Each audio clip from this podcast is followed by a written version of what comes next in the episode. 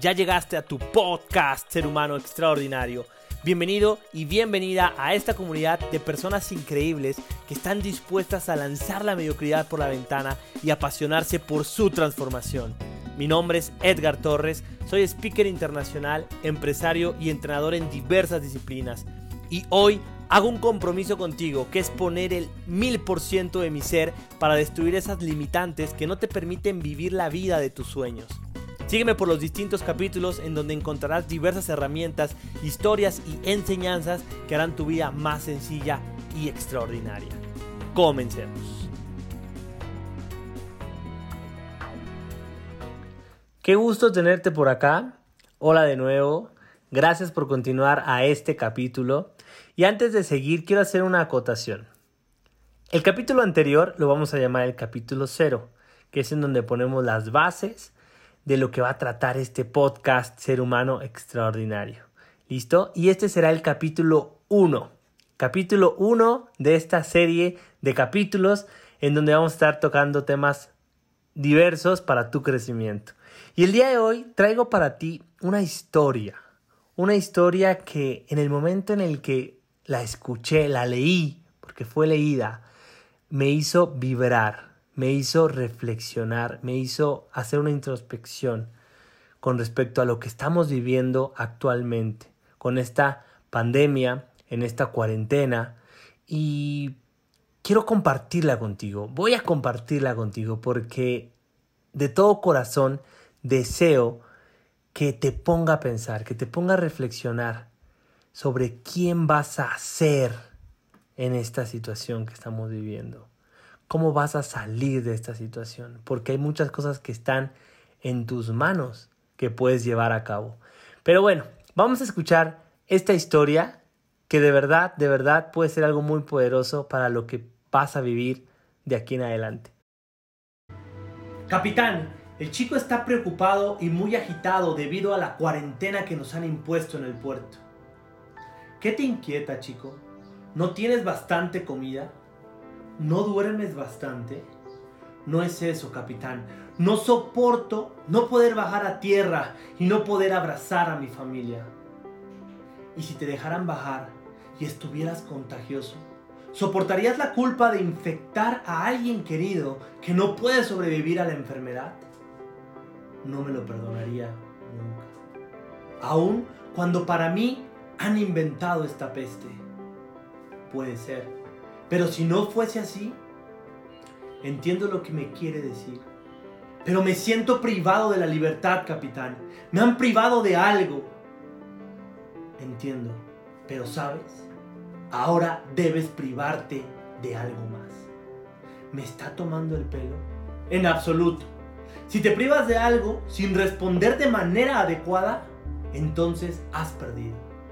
Entonces, según usted, si me quitan algo para vencer, ¿debo quitarme alguna cosa más?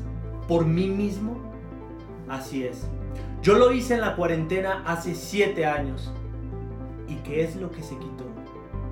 Tenía que esperar más de 20 días dentro del barco.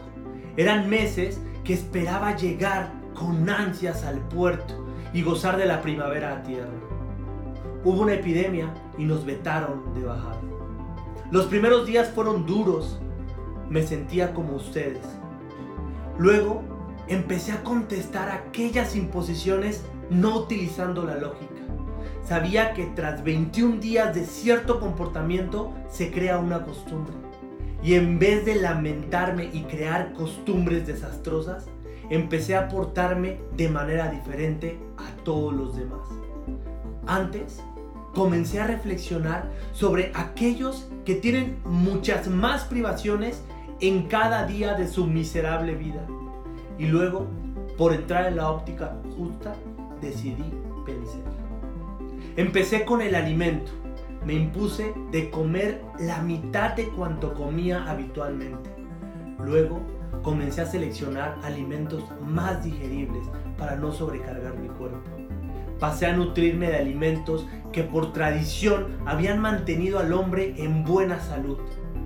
El paso siguiente fue unir a esto una depuración de pensamientos malsanos y tener cada vez pensamientos más elevados y nobles. Me impuse de leer al menos una página de cada día de un libro que no conocía. Me impuse a hacer ejercicios sobre el puente del barco. Un viejo hindú me había dicho años antes que el cuerpo se potenciaba reteniendo el aliento. Me impuse a hacer profundas respiraciones completas cada mañana. Creo que mis pulmones nunca habían llegado a tal capacidad y fuerza. La tarde era la hora de las oraciones, la hora de dar las gracias a cualquier entidad por no haberme dado privaciones serias durante toda mi vida. El hindú me había aconsejado también coger la costumbre de imaginar la luz y entrar en mí para hacerme más fuerte. Podía funcionar también para la gente querida que estaba lejos y así esta práctica también la integré en mi rutina diaria sobre el barco. En vez de pensar en todo lo que no podía hacer, pensaba en lo que habría hecho una vez bajase a tierra.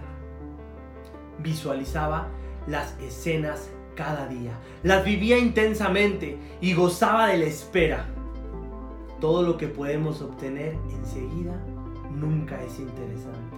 La espera sirve para sublimar el deseo y hacerlo más poderoso. Me había privado de alimentos suculentos, botellas de ron, de imprecaciones y comida que no me servía. Me había privado de jugar a las cartas, de dormir mucho, de osear, de pensar solo en lo que me habían quitado. ¿Cómo acabó, capitán? Adquirí todas y cada una de aquellas costumbres nuevas. Me dejaron bajar después de mucho más tiempo del previsto. Lo privaron de la primavera entonces. Sí, aquel año me privaron de la primavera y de muchas cosas más. Pero yo ya había florecido igualmente. Me había llevado la primavera dentro de mi ser y nadie nunca más podría arrebatármela. Esta historia la puedes encontrar en el libro rojo de Carl Gustav Jung. Y de corazón deseo que este relato haya tocado alguna fibra dentro de ti para que hoy inicies un camino de mayor crecimiento. Nos vemos en el próximo capítulo.